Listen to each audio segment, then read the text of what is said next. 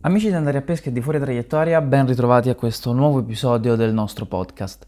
Stavolta andremo ad analizzare tramite la nostra diretta Instagram qualche tematica in particolare del Gran Premio di Formula 1 della Cina che si è corso questa domenica.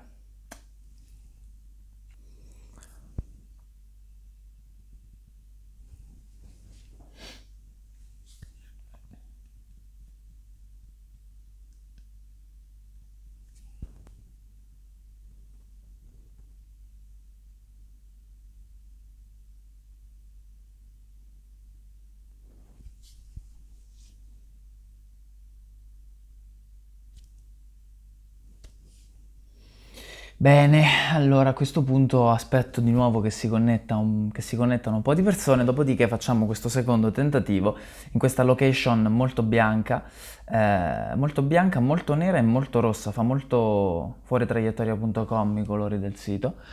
E, ehm, mh, l'obiettivo è come quello dell'altra volta, Innanzitutto vi saluto tutti come sempre. Eh, l'obiettivo, come quello dell'altra volta, farci una chiacchierata così a random sul Gran Premio della Cina, tralasciando il mio ciuffo sulla destra che va per la tangente peggio di Kiat e di Norris.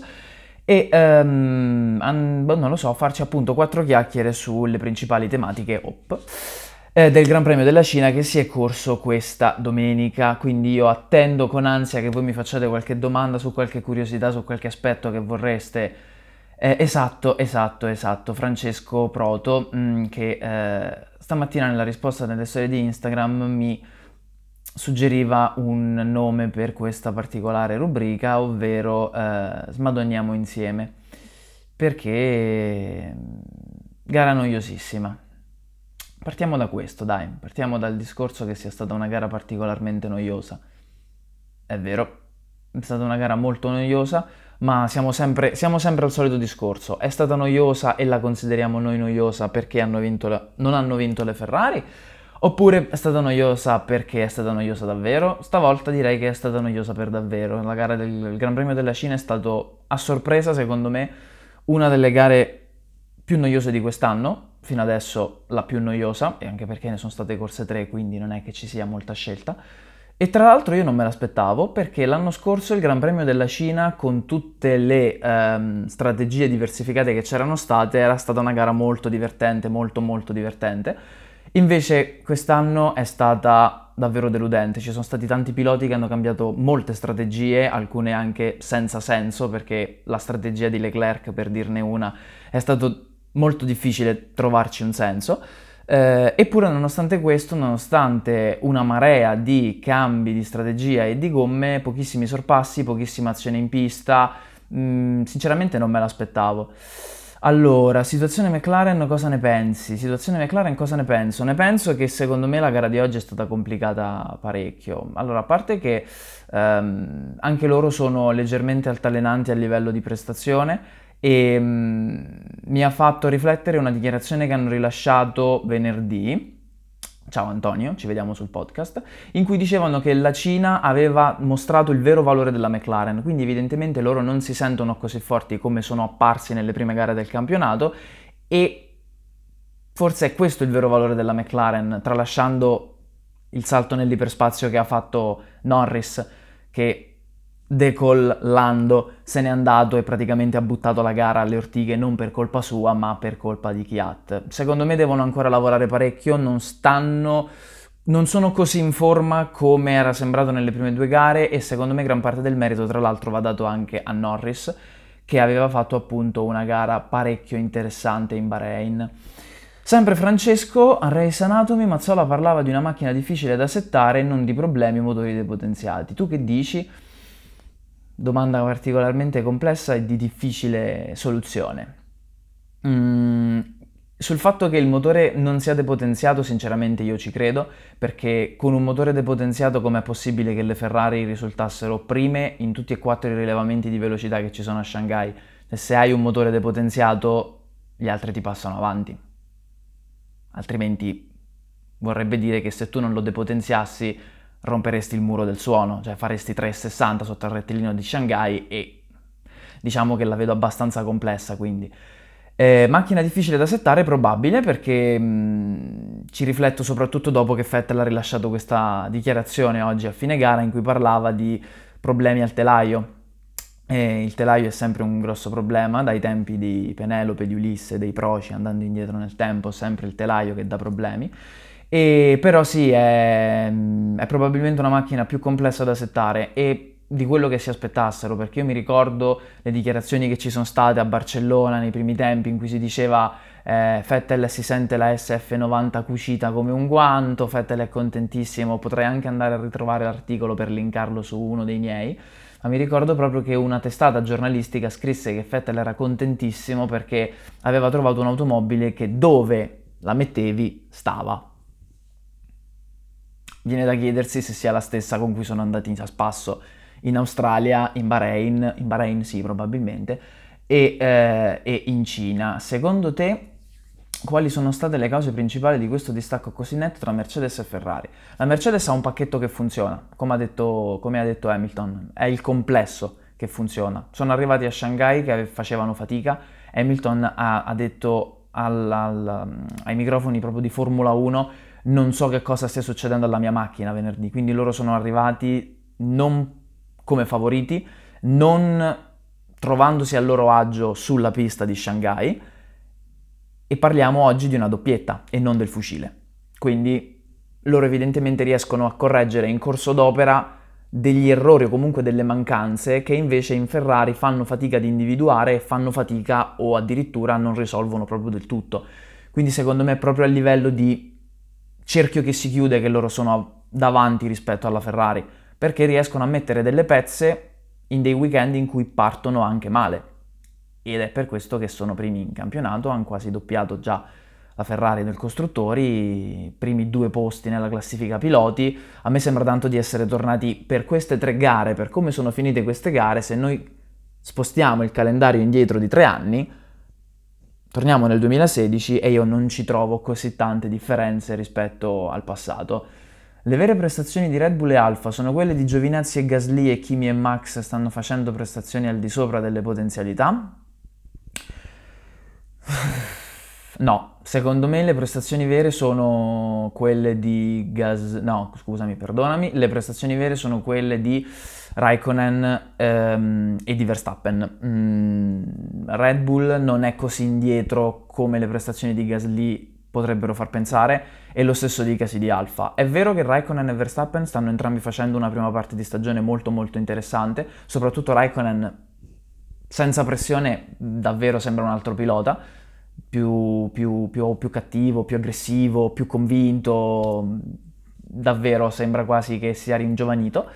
Verstappen, vabbè, a parte il, il qui pro quo che c'è stato nel corso delle qualifiche, lo conosciamo per le sue qualità, quindi sinceramente credo che siano Gasly e Giovinazzi che stanno facendo un pochino più di fatica. Gasly in particolare non me lo sarei mai aspettato, o comunque me lo sarei aspettato ma non in questa misura, e mi sarei aspettato che dopo tre Gran Premi riuscisse quantomeno a metterci una pezza, invece oggi anche grande fatica. Giovinazzi invece secondo me piuttosto che andare a Shanghai l'anno prossimo può direttamente andare a Meggiugorie perché tanto ha, necess- ha, necessità di un miracolo che a Shanghai non sembra avvenire a, seconda, a, a, a, prescindere dalla macchina che guidi. Secondo me è una McLaren comunque leggermente migliore rispetto al 2018. Su questo non ci piove, ma mi viene da risponderti Alex che ci voleva molto poco per fare una McLaren leggermente migliore del 2018. Cioè, parliamo comunque di un'automobile che lottava per entrare nella top 10, McLaren ha un blasone di un certo livello, quindi vederla più avanti a me sembra il minimo. È che se poi tu la metti, se, se, diamo, se diamo fiducia alle dichiarazioni degli uomini McLaren in Cina e vedi come sono andate le McLaren in Cina, se il loro vero valore è questo, sono stati dei casi, i Gran Premi di Australia e Bahrain. Quindi non lo so, è un grosso punto interrogativo dopo tre gare direi che è ancora un grosso punto interrogativo. Il sorpasso di Vettel su Verstappen è stata la causa del problema citato in radio dal tedesco post qualifiche. Ah, questo è molto interessante. Secondo me no, secondo me faceva riferimento a qualcosa che hanno dovuto modificare sulla macchina. Io sono abbastanza convinto del fatto che fossero, queste sono ovviamente solo supposizioni, ma sono abbastanza convinto del fatto che l'aumento delle pressioni mh, voluto da Pirelli per motivi giustificati tra l'altro, quindi non, non, non, parliamo di complotto perché non c'è stato nessun complotto, c'erano delle motivazioni per fare quel cambio di pressioni che è stato giusto e quindi è stato obbligatorio fare, secondo me è stato quello che ha leggermente sfasato um, le prestazioni della Ferrari anche perché essendo avvenuto tra il venerdì e il sabato ci sono stati meno momenti su cui lavorarci, eh, anche complice il botto di Albon nelle FP3, quindi secondo me Vettel faceva riferimento al fatto che con quel cambiamento di, di pressione di PSI c'era stato un, uh, uno squilibrio sulla SF90 e quindi praticamente avevano dovuto ricominciare da zero con risultati non proprio perfetti. Rosberg ha detto che Ferrari ha sbagliato pacchetto aerodinamico. A me sta molto simpatico Nico, eh, però non so da quando lui si sia laureato in ingegneria, non dubito del fatto che lui possa capirne comunque tanto perché ha fatto il pilota, però non fa parte degli ingegneri della Ferrari, non è ingegnere, quindi io posso fidarmi, ma sono dichiarazioni che io prenderei comunque con le pinze. Faceva il pilota, se mi avesse detto la Ferrari ha sbagliato i piloti, avrei potuto dirgli va bene, magari gli do credito. Ferrari ha sbagliato pacchetto aerodinamico, guardandolo dall'esterno, guardandolo eh, dai box mentre vlogga, mh, mm, posso fidarmi sì, ma tanto per, non è che ti prendo per eh, oro colato. Riusciranno a trasformare Leclerc nel nuovo Alesi. Aia. Secondo me Vettel si ritira a fine anno e quindi per questo stanno un po' anche senza motivo favorendolo rispetto a Charles. Secondo me Vettel innanzitutto non si ritirerà. Secondo me, se mai dovesse andare male quest'anno, cambia casacca e vi invito a farvi un conto su quale sia l'altro pilota top driver con il contratto in scadenza. E detto ciò, no, secondo me non diventerà il secondo Alesi, mm, stanno cercando di favorire Vettel secondo me per un motivo di continuità, e sia perché Vettel comunque ha bisogno di sentirsi la squadra addosso perché altrimenti quando le cose vanno male purtroppo non sembra più in grado di reggere la pressione dovuta dal vestire una tuta Ferrari, quindi fare quadrato intorno a Vettel favorendolo senza troppi danni collaterali, pur essendo io contrario e abbastanza polemico su tutti e tre gli ordini di scuderia che sono stati dati, secondo me è soltanto una, una, una situazione temporanea per citare Giovanni Storti. Intanto è una soluzione temporanea gente che entra, gente che esce, la radiamo al suolo questa merda di scuderia. Ehm, quindi è una, è, una, è, una è una situazione temporanea, vedremo, non mi fa scorrere più le domande, non vedo più niente, bene, perfetto, siamo tornati. È una situazione temporanea, secondo me non diventerà così grave con il passare del tempo. Raikkonen ha fatto più sorpassi nelle ultime due gare che nei cinque anni in Ferrari, questo sì lo ribadisco, Stian, perché mi piace veramente tanto come corre Raikkonen, anche oggi cioè, quando l'ho visto dietro a Magnussen, conoscendo Magnussen, ho detto, ma adesso Raikkonen impiegherà otto ore e mezzo per uh, superarlo. E invece due curve, ok, si aveva le gomme più fresche, ok, tutto quello che vuoi, però due curve, via. Quindi molto molto bravo. Giovinazzi, ah, diciamo che può avere un futuro, se non si perde di testa potrebbe migliorare.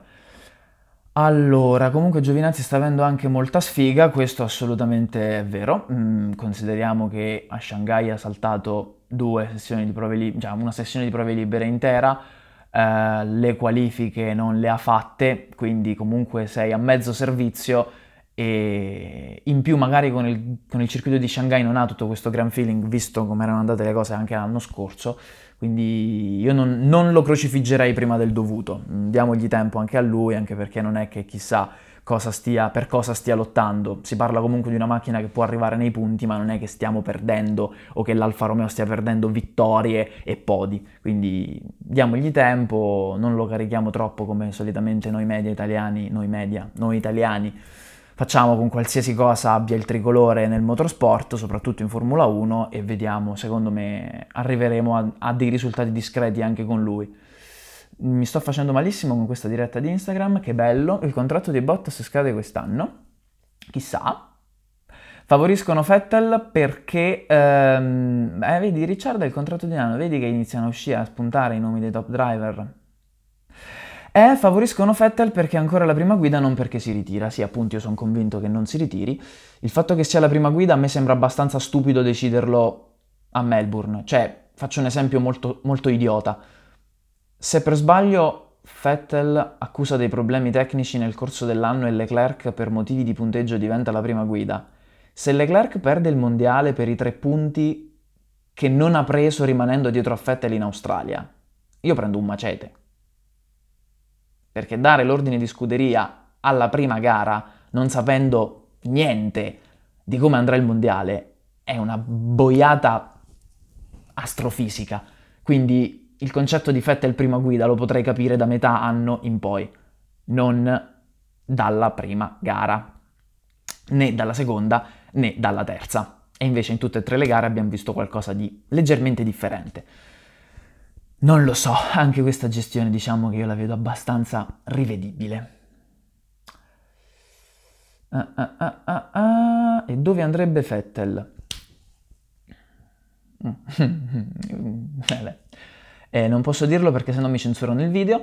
Um, no, a parte gli scherzi, non lo so, io Fettel lo vedo, non, se dovesse mollare la Ferrari ha, ha poche alternative valide ovviamente non andrebbe su un team di seconda fascia, in un team di seconda fascia, quindi di certo non prenderebbe la Racing Point, però mh, mm, io non do limiti alla provvidenza, ho visto veramente de- accadere delle cose in Formula 1 del mercato piloti impossibili, quindi sapete c'è Gasly che non fa particolarmente piacere, che non sta avendo delle grandi prestazioni, per carità c'è Verstappen, ma tutto può accadere, c'è Ricciardo come qualcuno ha fatto già notare che ha il contratto in scadenza, c'è Bottas che se non sbaglio ha il contratto di un anno. Sai, Mercedes sono tedeschi, Vettel è tedesco. Chissà. Gasly rischia di essere silurato. Mi sono perso una domanda, credo. No, ok, a posto. Gasly rischia di essere silurato stile Kiat. Esatto, secondo me mancano le alternative. Sì, secondo me la sua salvezza in questa fase è che ha, Red Bull non ha grandi alternative, mm, a meno che non decidano di tirar su Albon in Red Bull, ma mi sembra qualcosa di eccessivo. Quindi secondo me Gasly si salva in questa fase perché eh, perché, perché, perché non ci sono grosse alternative in Red Bull e quindi lui può stare abbastanza tranquillo perché non bastano tre gare per farlo passare da giovane fenomeno a baby schiappa. Quindi ha, ha, ha, bisogno di tempo, spero si riprenda perché vedere una Red Bull in quelle condizioni non è esattamente il massimo. E si salva appunto però perché non ci sono alternative, altrimenti secondo me Marco già starebbe facendo dei giochini simpatici. Ricordiamoci che quando Chiat venne silurato al Gran Premio di Spagna ci fu lo switch, quindi non parliamo di stagione inoltrata.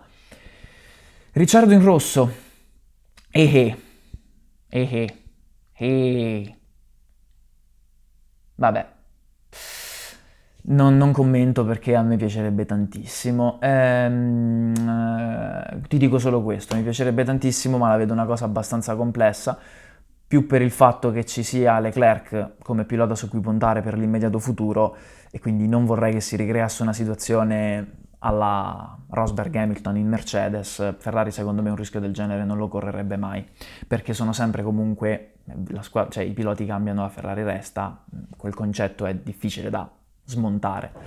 Purtroppo devo accelerare i tempi, nel senso che tra poco risponderò alle ultime domande perché altrimenti il podcast diventa lungo un secolo, ma non vi preoccupate perché le 5 domande più interessanti di questo video qui eh, le volevo rendere un eh, video su YouTube, visto che ci stiamo implementando anche sul canale YouTube, al quale se non siete iscritti vi invito ad iscrivervi adesso, e appunto magari mh, sviscerarle un pochino più con calma. Quindi c'è la conferma che Bottas, mi arriva la conferma dalla regia, che Bottas ha rinnovato per il solo 2019, quindi occhio che si libera un sedile, Ocon rimarrebbe a piedi, i Mercedes, potendo scegliere tra Ocon e Vettel.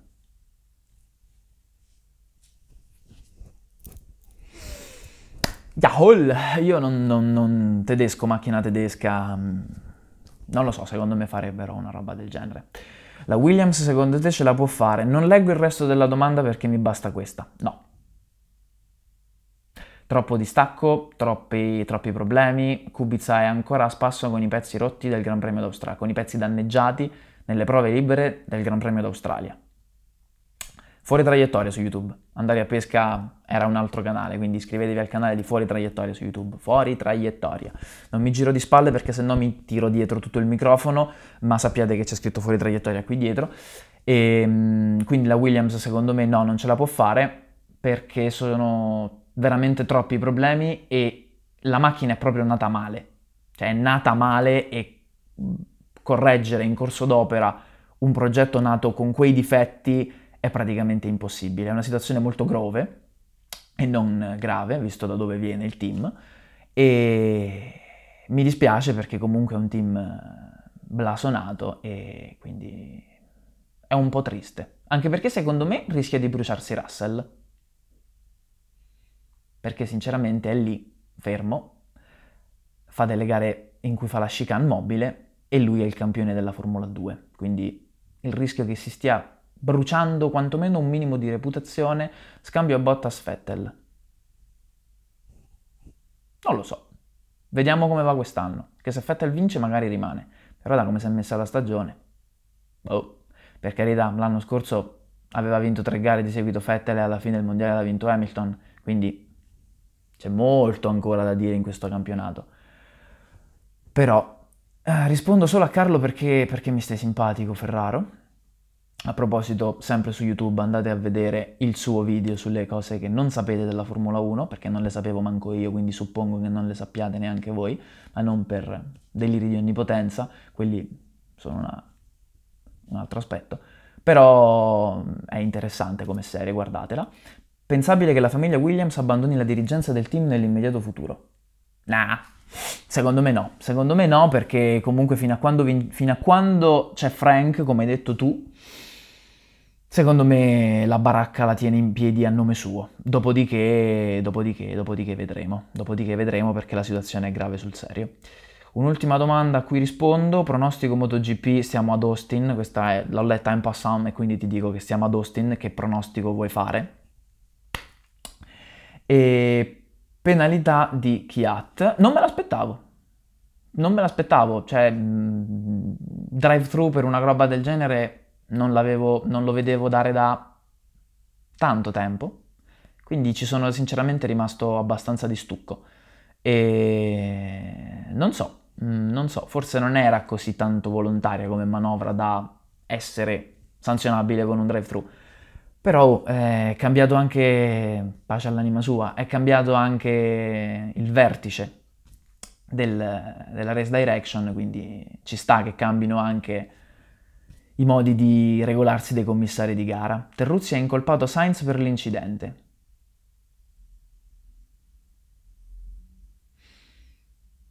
Vabbè, ok, mm, per me possiamo chiuderla qua.